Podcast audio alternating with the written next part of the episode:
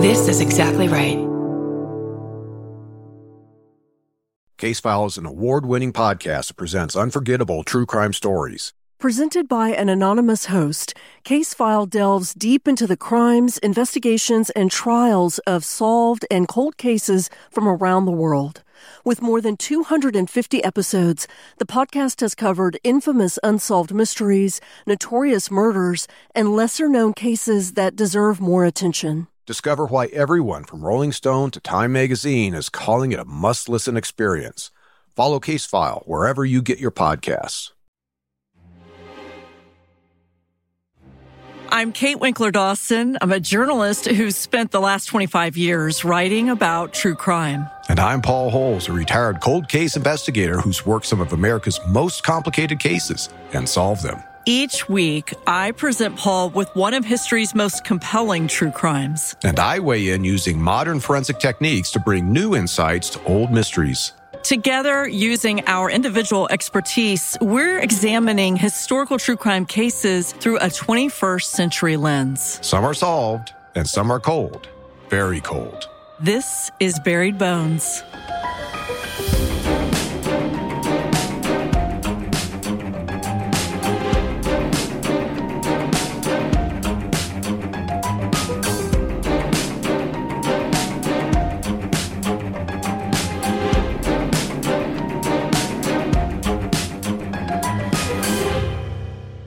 Back again, Paul. Here we are.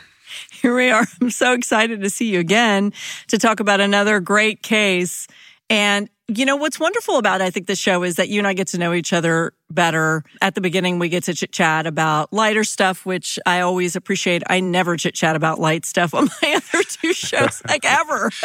There's very little light things happening in Wicked Words or Tenfold More Wicked. So I'm happy to be able to do this on Buried Bones. Well, that's that's what I'm all about is to bring a little bit of levity into the uh, the podcast. I'm probably the opposite of that, right? I think you have a lot more levity than people think. And, mm. you know, I wondered because this is Halloween season, I wondered what your stance was on the paranormal. Have you ever had an encounter where you weren't, you just weren't sure, or did you have like a feeling? You've been in so many houses and so many crime scenes. Did you ever just have that, that feeling like something else was happening there that you couldn't explain? You know, I, I can't say that I've had any like paranormal experience. Uh, you know, I will say, like when I visit, like for cold cases, when I visit a crime scene, there's an energy present that I feel. And I don't know. I mean, that just could just be me. You know, that's just because I'm like, okay, you know, now I'm really engaged in the moment. But I'm also looking at the environment where the victim was killed, envisioning where that victim was. And then, yeah. you know, I, I can even think, I mean, many examples, but one, you know, notable example is the Zodiac case with Blue Rock Springs, which was the second case in the Zodiac case. You know, I've been there many times. Mm-hmm. Now it's, there's a parking lot where the victims were killed, but there are these huge trees.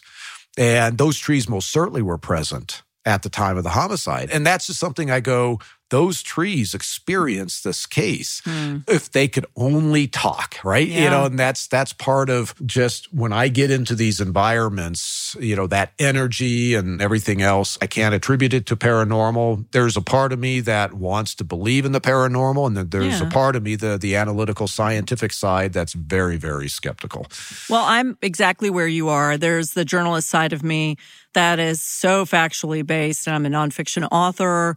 Nothing that I do or say is made up. Everything is factual. Mm-hmm. But there's this other side of me who I think because of my family and my family history where I came from, my dad was a law professor at the University of Texas.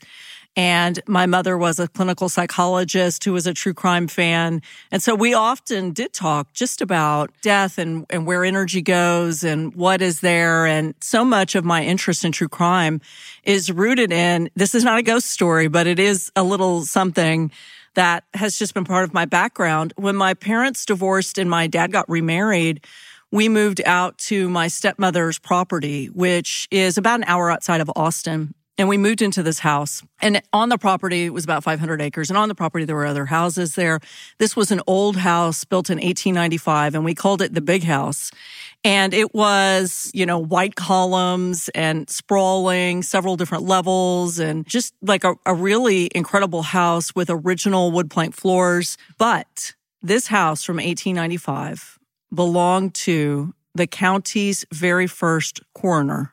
Ooh. Who Okay. did what coroners do in what would become our dining room to bodies, hundreds and hundreds of bodies over the years. In this one house where I would sit and have Thanksgiving dinner every year. and so from the beginning, you have to think something's happening in this house. I mean, you can't have that many bodies in one place, in one house, without there being spirit around. So this dining room was the former morgue. That's what you're telling me. Yep. Wow. Okay. Isn't that amazing? Yeah. Did you see any spirits walking down the hallway? No, I didn't. I heard, now listen, I heard a lot of things and my dad was very much like you. He was very, you know, pragmatist and he was an attorney and he was like, this is all BS. Don't, don't, my stepmother was always trying to scare me.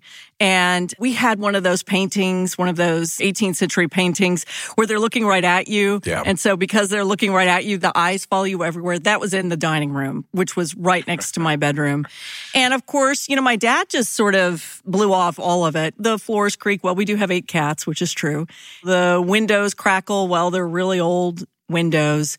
But I think it's like what you say, there's just that spirit there. And I just refuse to believe, even though I feel like I am really, really almost scientifically geared towards thinking that if something's not there and I can't see it, then it is not there. And boy, I don't really feel like that, not in this house. And it's the only time I've ever felt like that. No matter where I've traveled, what kind of buildings I've been in, this house that my dad lived in until he died, I felt like there is just stuff all over the place. None of it bad, but just there, just there. Well, I guarantee there's stuff all over that dining room. I've I've been oh, in m- mo- modern morgues, and I know it ends up on the floor in modern morgues. So could Oh, could you imagine the practices in the late 1800s in terms of autopsies and I know, I know. all the body fluids and tissue and everything that ended up on that floor? Yeah, that just. and we did have all those cats. Yes, you just ruined my ghost story, Paul, by bringing in facts. So so all those eight cats were congregating in the dining room and licking the you know the floorboards. It's disgusting. Happy Halloween, everybody. Happy Halloween. okay, now into more serious things, more serious topics. I have been waiting to bring you in on a case that people think they know, but maybe we don't fully know all of the information. And even if you do know everything about this case, you haven't heard Paul Holes talk about it. And that's what we're here for. So just a disclaimer. This is going to be a two part episode. There's way too many details for us to go over. And I just want to examine all of it. So let's get started and let's go ahead and set the scene. So this is a great time period for me. This is 1910 and it takes place in London, but it's involving at least one American. And this is the story of Hawley Harvey Crippen, who was a doctor. And I had known this story, just bits and pieces of it, which is probably poor wording on my part, but just bits and pieces. I've known this story over the years, but I never really dug into it. I never read a whole lot about it. And when I mention Crippen to you, I think your ears perk up a little bit because you've read a little tiny bit about him also. Is that right? Yeah, you know, when I first started my assignment as a deputy sheriff criminalist, the crime lab that I was in had this amazing library that had been built up by the original founders of the lab. And they had some amazing old texts. And one of the books did discuss this Crippen case. Now, I read this back in 1992 ish. Hmm. The name Crippen and the circumstances rang a bell when you told me that's what we're going to be talking about, but I do not remember the details. Yeah. So I'm, I'm very interested to see what memories I can pull up based on what I read about this case. Well, there's a lot of forensics and there's a lot of twists and turns with the Crippen case. And then I was very surprised just at the mystery behind it. And I know you love a good mystery just like I do. So that's why I thought this would be a good case for us to look at that people have heard of, but not analyzed by you just yet. All right. Well, I'll see what I can bring to the table. So Crippen is a doctor, and already I think things get a little complicated because as a doctor, he's trained in multiple disciplines and he understands what anatomy first, maybe some toxicology. He has gone through medical school in the late 1800s. So he would have known some of this stuff. So already he's a suspicious guy, I'm assuming. Well, somebody with medical training, of course, when you start talking about a homicide, what knowledge is that medical person bringing to the table in order to commit the homicide? You know, sometimes the commission of the crime is not any different than what the average person does, but sometimes they rely on their medical training in order to try to get away with the crime. Yeah. And that's what becomes important is okay, is there clues within the case that indicates the person has specialized knowledge? Well, and one thing that, you know, I've read an awful lot about with profiling is that idea that if you are a baker, a cake baker, and you commit a murder, just because you murder someone does that mean you stop having the instincts of a cake baker. So maybe you're writing, you know, in one of my cases, you're writing a ransom note with certain loops. It's ingrained in you, right? So with this doctor, maybe it lets doctors, people who with medical training get away with stuff, but also it might yield some clues if you, someone like you, can look at a body and say, boy, this does look like somebody who knew what they were doing with some training. A cake baker? so are they?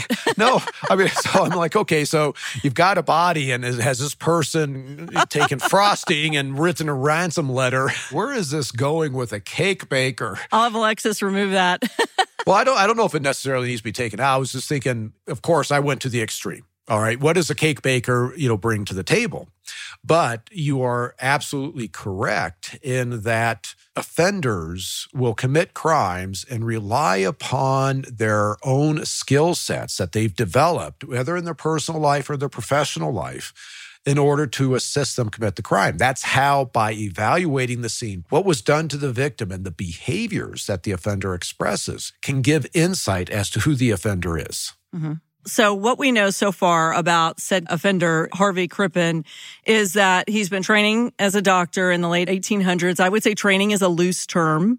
I have done stories on many doctors who it was really more of a mentorship. They would be under someone. He had experience in ear, nose, and throat, it sounds like, also dentistry and homeopathic medicine, which was very, very popular in the 1800s using herbs. And, and so he had an array of skills that I'm sure all involved being able to use instruments. Yeah. You might have to educate me on this. He's he's an ear, nose, throat guy, but in this day, medical doctors first go through medical school before they specialize. So they get a holistic approach to human anatomy, mm-hmm. to physiology, etc. before they specialized Was that the same back then? Yeah, um, you know, in the late 1800s, a medical school, you would have had the full anatomy classes. So you wouldn't have specialized right immediately. So he would have understood surgery and every aspect of anatomy that he needed to. Okay. And also, I think he took dentistry courses. If they were organized courses, I'm sure that they went over a lot of aspects of that also. So I think he sounded actually well rounded. Okay. So now we have the doctor who has a broad skill set and tell me more. I mean, is he the suspect in this case? Are we thinking he's the offender in the case? We are. He is the suspect in the case. And that's what's interesting from the beginning is I'm going to say suspect, I'm not going to say offender. Okay. I'll explain that later. Well, if I can put out my definition because people sometimes confuse the term suspect mm-hmm. and sometimes are questioning why I use the term offender. When I talk and we have a crime and we know that there is a person that has committed the crime, but we don't know who that person is. Okay, it's this unknown entity. Well, I refer to that unknown entity as the offender. So it's, it's just there is this entity that has committed the crime. Okay. A suspect in my world is somebody who has come to the attention of authorities and there's something suspicious about them, in which now authorities are taking a look at as to whether or not they are the offender and can they prove the case. Mm-hmm. And in unsolved cases, you know, let's say it's a whodunit homicide, I respond out, and for weeks we have no idea who committed this crime we can have tens, if not hundreds, of suspects. Just because somebody is a named suspect doesn't mean they are the offender. That just means authorities are going, oh, I need to dig into this guy a little bit more. Mm-hmm. So that's how I utilize those terms. And then, of course, you have individuals who are arrestees, individuals that are now charged with a crime, and they're defendants. And so it shows where they are at in the justice process. But when we are talking about an unsolved case, I'm either going to say it's an offender. Some people will say perpetrator. I'm not into the, well, it's a perp. It's the perp. I don't like that term. I always say offender. Mm-hmm. And then if I'm saying the suspect, I'm not saying that's person I believe did it. I'm just saying, oh, there's something about this person that I need to look at, whether it be forensically or investigatively, in order to see whether or not they were the ones that committed the crime. We're going to go with suspect in this case for right now, and maybe suspect throughout the whole case. We'll see. Oh, wow. Right. Okay. So we have Harvey Crippen, Dr. Crippen. I'll just call him Dr. Crippen from now on. And he's a little bit of a mystery in his 20s. We know he's from Michigan, Coldwater, Michigan, and he was in Detroit for a little bit and he traveled the country, which was very common in the 1800s. And actually common now. My niece is going to be a traveling nurse and she's very excited about that. So this was very much like that. He would go from city to city wherever he was needed. I'm sure he made a nice income doing that. He ends up meeting a woman in the late 1880s, meeting a woman and marrying her, and her name was Charlotte Bell. And they lived in Utah and they had a son together. Okay. And she unexpectedly passed away in the early 1890s. And what's interesting about Crippen, and I'm not saying that's suspicious, although I'm suspicious of everything, but unexpectedly passed away could be a multitude of things. It just probably means not a prolonged illness, I'm assuming. And we are talking about the 1800s. Yeah. This was something that was relatively common. I mean, today, you know, of course, we have many things that cause sudden death. But back then, with the limited medical interventions to prevent death, I'm sure that there was exponential increase in the number of these sudden deaths. Yeah. And so what's interesting is that Crippen, I don't have a good sense of what his relationship with his first wife was like, but this child, when she has the child and then she dies, the child is young, quite young, a toddler. And so he, Dr. Crippen, sends the boy to go live with his parents. He really just didn't have much interaction with his son going forward. This is not at all surprising to me. And this is in almost every case that I've seen where the mother dies, the child is sent to a family member, of course, where there's a mother there, a maternal figure there. So as terrible as it sounds now, just in context, it just was so commonplace for a man to just, if he couldn't find a woman immediately to take over and to marry, then the child would be sent off to a, what he would consider to be a, an appropriate household in which to be raised. Sure. And I can see that where if you have somebody who's very, whether it be a man or a woman, you know, that's very career centric and now loses a partner that is the primary caregiver to that child, that child is now going to be tough to be very involved with if you're really focusing in on your profession. And so you're looking for help. Obviously, Crippen is like, well, you know what? I've got people over there that can handle the kid and doesn't sound like he was very attached to the child. No, I don't think it sounds like it at all. You're right. So he has left his child. He's continuing to travel and make money as a doctor.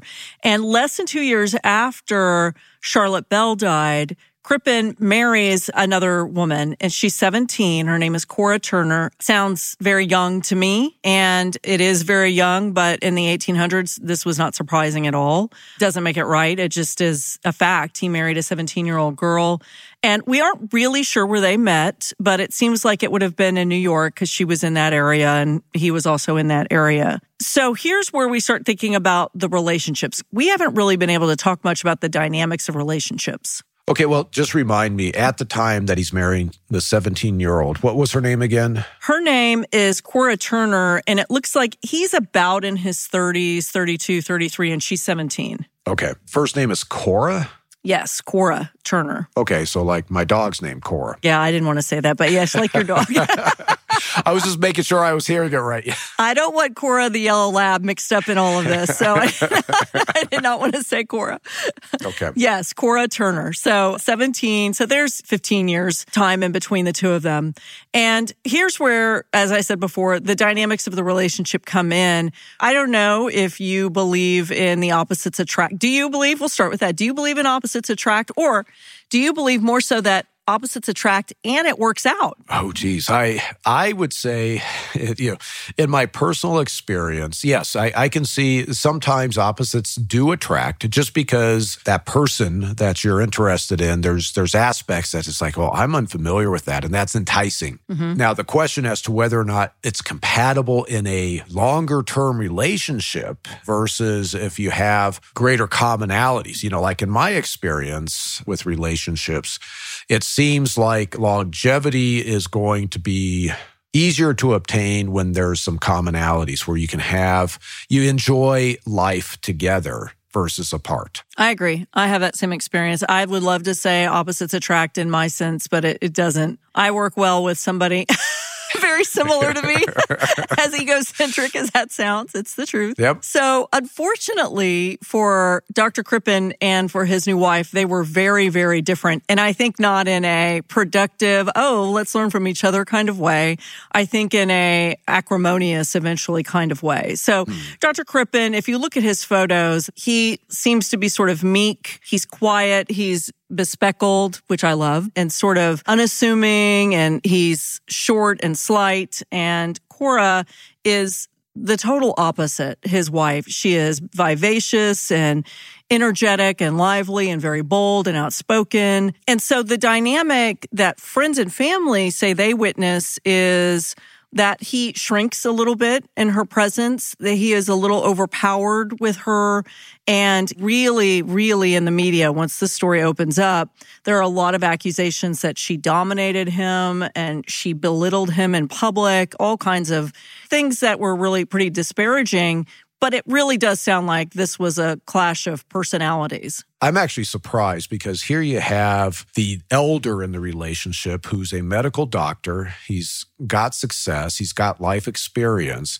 Marrying somebody so young, I would almost expect the opposite. He would dominate that relationship and she would be subservient. But it sounds like her personality is so strong yep. that she is the one that is kind of taking control. Yep. What's difficult about this is that, like in so many of our cases that we deal with, when we come down to needing data about the uh, relationship, just to understand the dynamics, understand the motive, sometimes the only source you have is the offender, the person, the killer, whoever did it.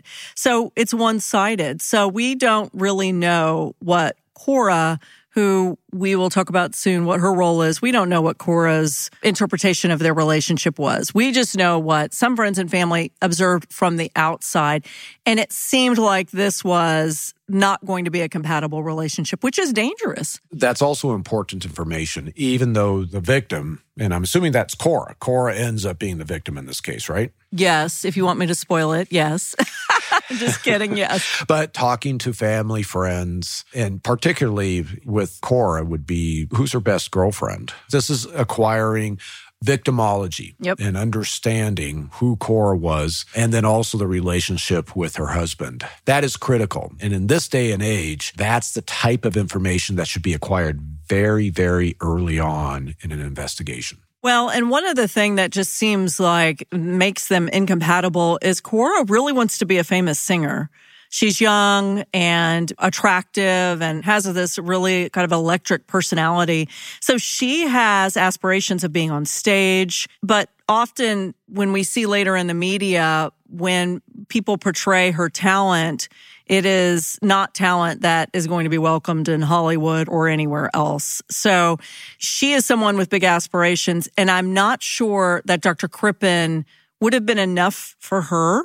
Number one. And number two, I don't know he could have offered the life that she really felt like she deserved. And why would she not deserve it? I mean, why not go after your dreams, even though this is 1900 England and New York? Right. Well, He's a doctor. He has financial assets. I'm assuming back then that doctors were also very well compensated. Yeah. Okay, so he has the financial assets to be able to afford her a lifestyle and possibly the freedoms to pursue her singing and or acting career. They don't have kids. She's not staying at home so she can pursue something along those lines. He's not overbearing based on their dynamics. No. But is he preventing her from pursuing her dreams? Maybe it seems like he's trying to help her, is my interpretation in a way. They talk a lot and they decide that they need to make a change and they move from America to England and they eventually rent a home in London. I'm not sure whose idea this was. This is at 1900, but this is a big change to go from America to England. This is sort of the beginning of in London, really where you could see the abject poverty versus the wealth. And so he rented a nice flat for her and they went on with their lives. And when you say he rented a, a, nice flat for her, not a separate living quarter, but they are living together. Living together. They're living as man and wife. Okay. And she pursues a singing career in London, but she becomes a fixture on the social scene there, on the bohemian scene in London. And she seems very happy. Uh, she would like to be a singer, but she starts trying to reimagine herself and she takes the stage name called Belle Elmore, which becomes important later on. And she just comes off as a figure who is larger than life. He buys her furs and he buys her jewelry. And she is really trying to get attention. And I'm not saying in a bad way. I'm saying this is the fact of this woman's personality. She's described in a really good book, The Trial of Hawley Harvey Crippen. She's described in being good looking with large, dark eyes, raven black hair, always elaborately dressed and in the brightest colors. Her appearance was likened by one enthusiast to that of a bird of paradise. I will never be described in the Oh, come in those on. terms ever. she sounds like a hoot. She sounds like a hoot to me. I mean, you know, she sounds like somebody who's a lot of fun. I'm not sure this would be somebody I would be married to, though. It seems intimidating. So she obviously is flourishing over there in London. Yes. What about his medical career? Is this a step up for him going over to London, or is he sacrificing aspects of his medical aspirations for her? Well, I don't get the impression that this has hurt his business. There was not, in my research, I have not found that there are board certifications that you have to pass in America. He could just transfer his skills from anywhere. You see in the 1800s and the early 1900s, people move from country to country. And it's just like if you have the skills and people like you, you're going to make money. Nobody's looking for your medical license. Okay. So I'm assuming he did well, well enough to buy her furs and keep her in the lifestyle that she wanted. So still the marriage was tumultuous and an acquaintance of Dr. Crippen said that he can pretty much tolerate anything except if she cheated on him.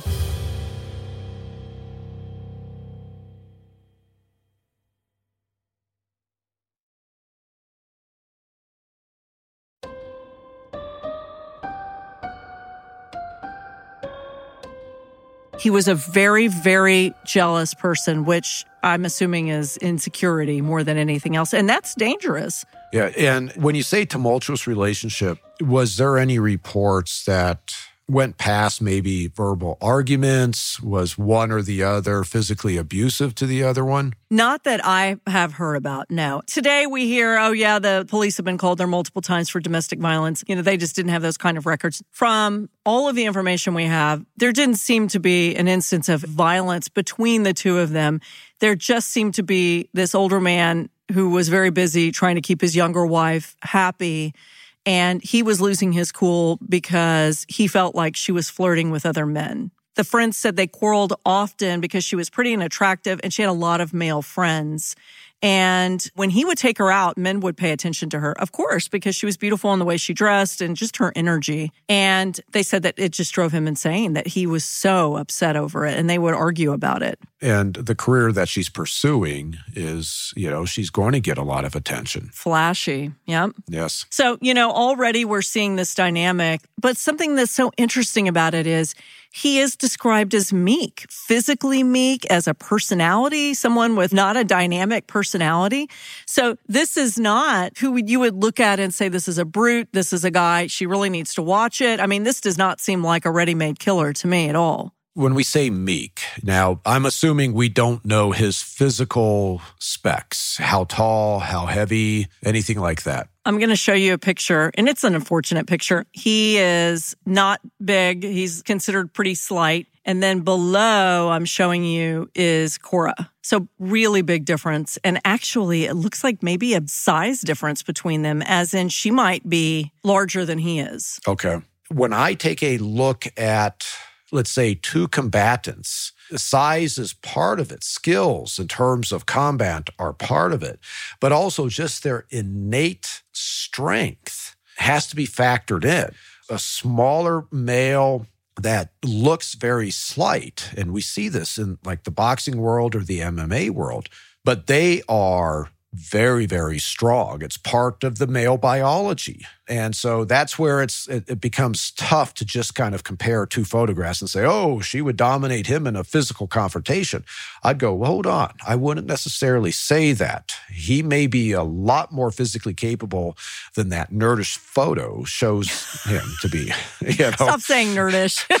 I'm going to show you another photo of him that puts him in perspective a little bit more. But okay. first, I would also say we should never underestimate adrenaline and sheer anger also when it comes to strength. I mean, you hear all those stories about people being able to lift cars off of other people. When you're angry or upset or highly motivated, I would never discount anyone being able to really be physical against someone. So Crippen and his insane jealousy, he accused Cora of having multiple affairs, of which I think she denied. But all of this leads up to his friends saying that he was really getting to kind of a breaking point. He said she was violent and was constantly threatening to leave him, but one person's point of view. So this is not a reliable source, obviously. Yeah, and this is all coming from Crippen's side, right? Right. Okay. So if he is being suspected in a crime, of course, he's trying to justify how cantankerous the relationship was, how difficult she was,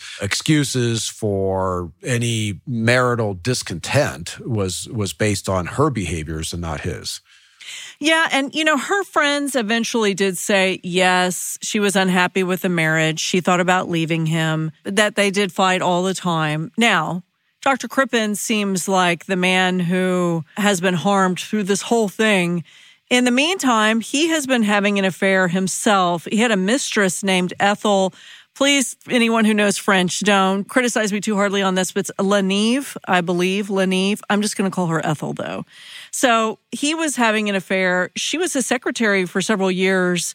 And she has been described more closely to Crippen, very reserved, really neat and quiet, very similar to Dr. Crippen. So now it sounds like he's found someone who is a little bit more his speed, someone who is a little bit more of his personality type.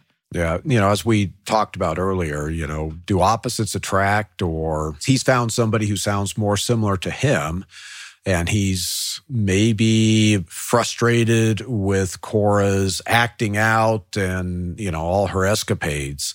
So he's now finding solace with Ethel. So Ethel, he's having an affair with Ethel. We don't know what Cora's doing. There's rumors she's having an affair, but we can't confirm that. We just know that her friends say she knew about his affair with Ethel, and Cora was very unhappy about that.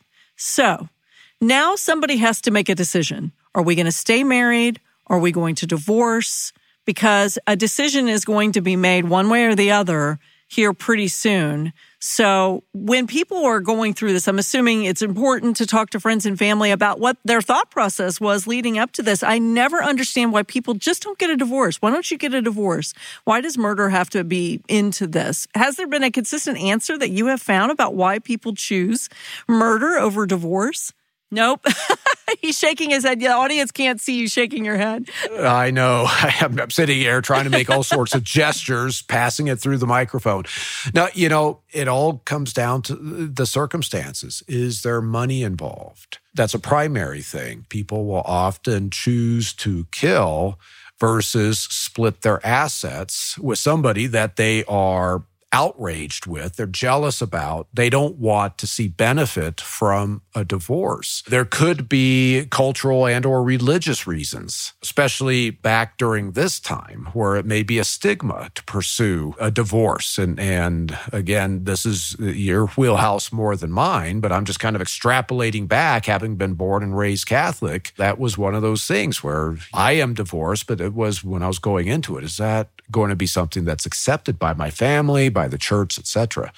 And ultimately, there's the I don't want that person to enjoy their life with somebody else. Yeah. That's the sad aspect. And to be frank, it's men. There are some women that resort to violence as a result of jealousy, but men are the ones that predominate it. And it's such a sad and tragic aspect to these situations. It's just like, yes, get a divorce, enjoy the rest of your lives. Yeah. So it doesn't seem like divorce is in the cards for this couple. And it seems like things are going to be coming to a head one way or the other really soon. So the night where this all starts to unravel, it's a cold night in January in London. I've been in January in London. It's very cold most of the time in 1910.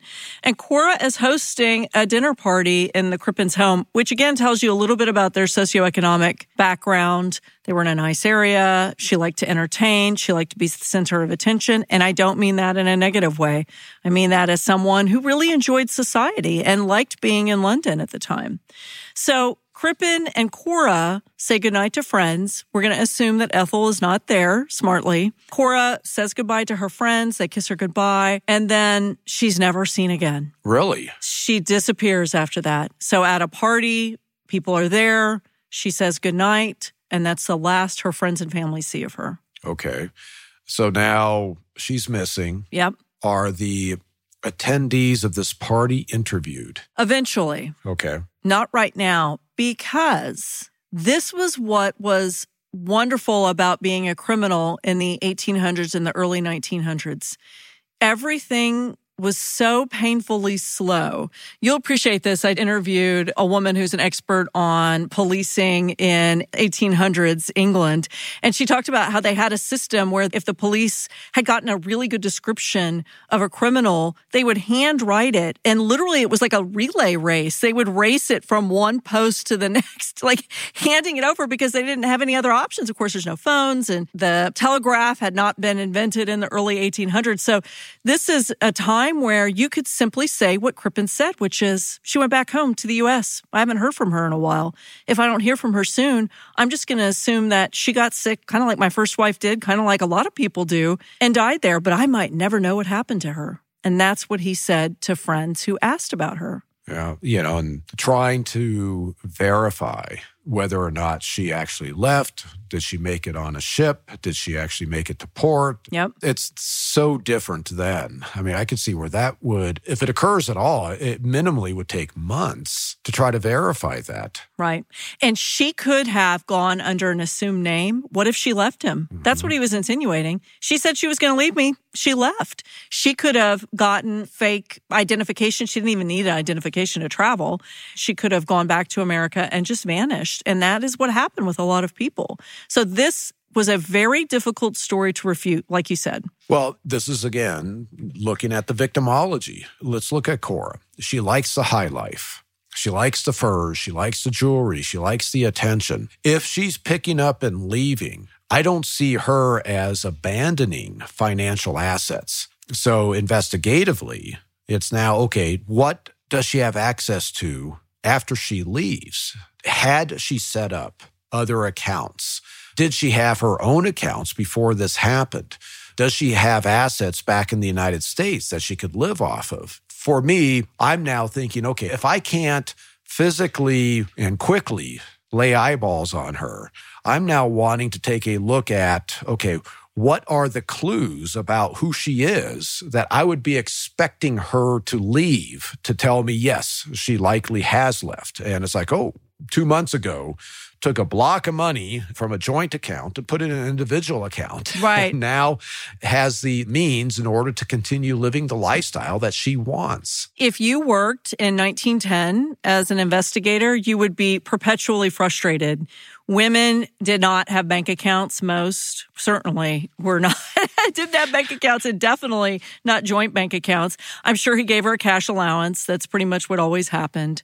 She could travel on cash. She didn't have checks, I'm sure, in her own name. It doesn't sound like she took things with her like furs and jewelry necessarily, but if she met the right people in America, people could set her up and she could find work somewhere and again live totally anonymously. Mm-hmm. The issue is this. Crippen started raising suspicion because he moved Ethel into the house about five to six weeks after people last saw Cora at that dinner party. And Ethel starts wearing her furs and she wears Cora's jewelry. And of course, this ticks off all of the people in high society who had become friends with Cora. And they start pressuring Crippen. Where is she? Where is she? And he just pleads ignorance. I have no idea where she is. She wanted to leave me. She probably left me, and that was it. They go to the police, and that's what kickstarts this. Okay. His mistress is now being afforded the very luxuries that Cora was living off of. And it's only six weeks later. That's a quick grieving process. Okay, so this is what it comes down to because I talk about this all the time.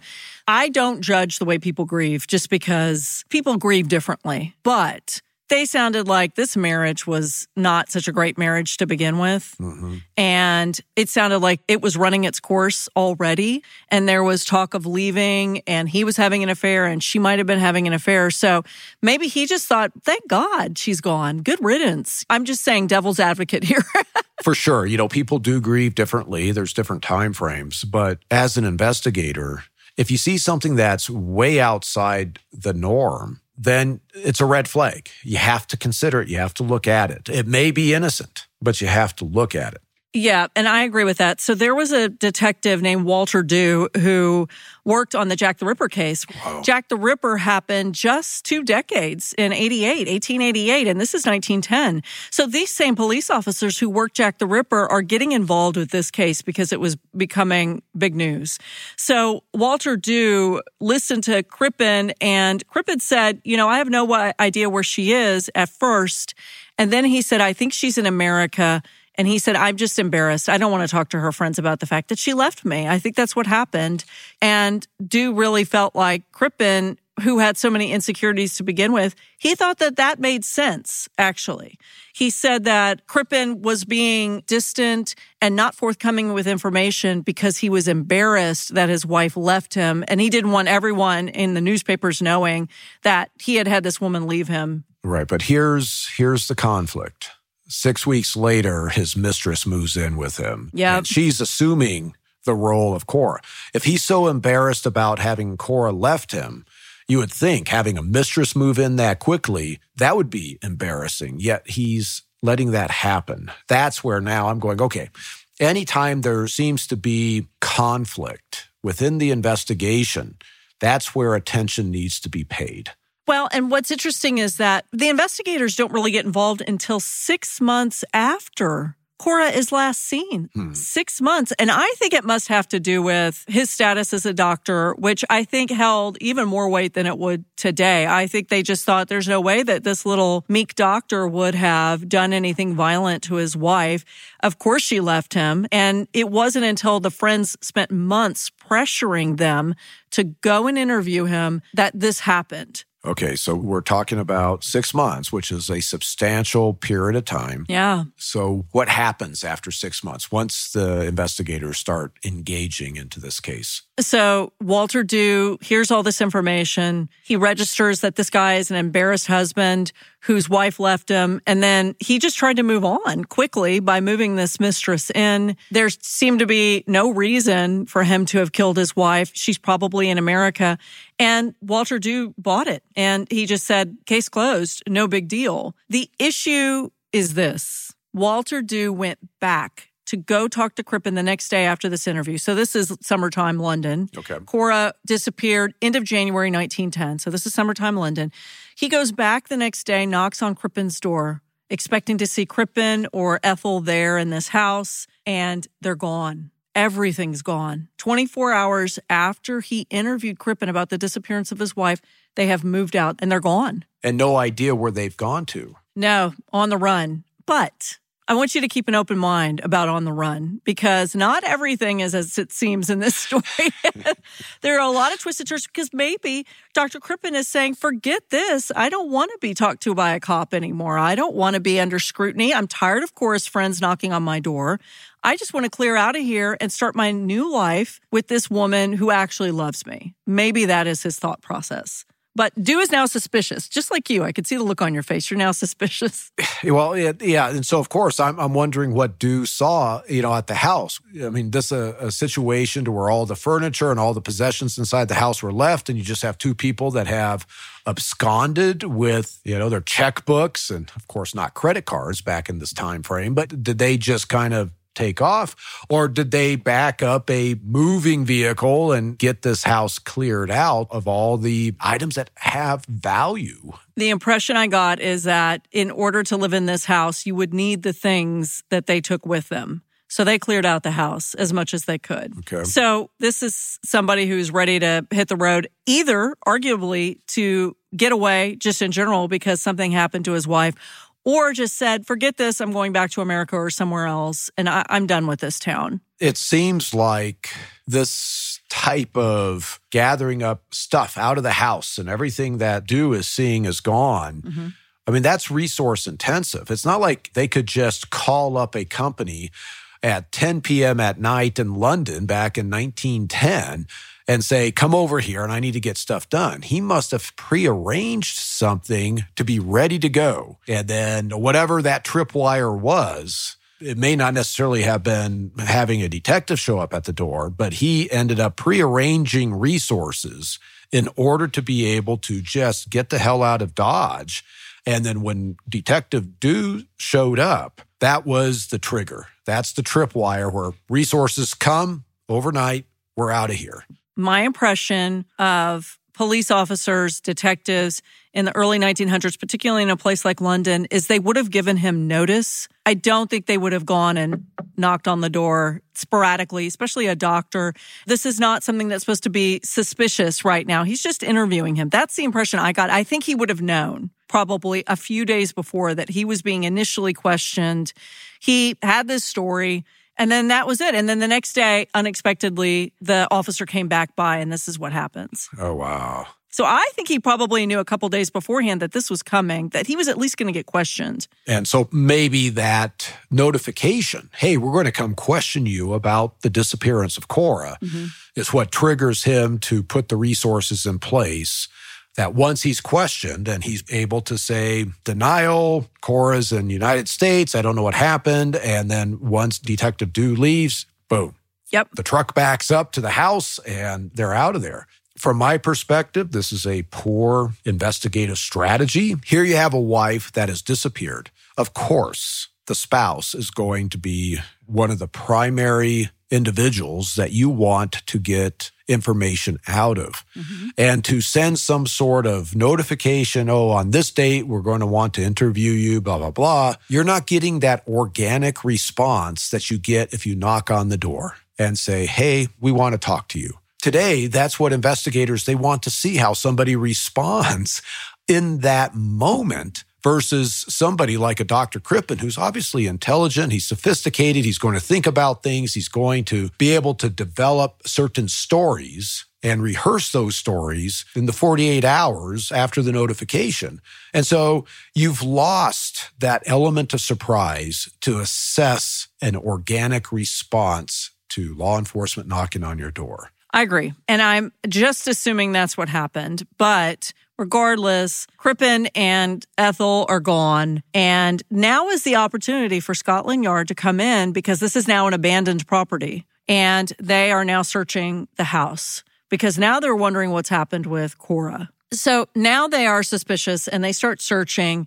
And after two or three days of searching, they find something in the home cellar. It doesn't all bad things, they all happen in the cellar of a house, at least in my experience. So they go into the house, and beneath the bricks is a mutilated corpse. Okay, so that's suspicious. It is suspicious. So, this case, as you can tell, I'm not even halfway through my research. So, this has to be a part two. So I hope you enjoy the story of Dr. Crippen because you're going to hear it again. Next week, we're going to have to talk about it again. Yeah, but we're going to be talking about what ultimately happened because right now we've got a missing wife, we've got the suspect husband and his mistress missing, and we have a corpse in the basement. Oh, gosh. So that's like a Saturday night for me. I love hearing about all that stuff. So get your popcorn ready. The popcorn, yep. Okay, so I'll see you next week. This has been an Exactly Right production. For our sources and show notes, go to exactlyrightmedia.com slash buried bones sources. Our senior producer is Alexis Amorosi. Research by Marin McClashen and Kate Winkler Dawson. Our mixing engineer is Ryo Baum. Our theme song is by Tom Breyfogle. Our artwork is by Vanessa Lilac. Executive produced by Karen Kilgariff, Georgia Hardstark, and Danielle Kramer. You can follow Buried Bones on Instagram and Facebook at Buried Bones Pod. Kate's most recent book, All That Is Wicked, a Gilded Age story of murder and the race to decode the criminal mind, is available now. And Paul's best selling memoir, Unmasked My Life Solving America's Cold Cases, is also available now.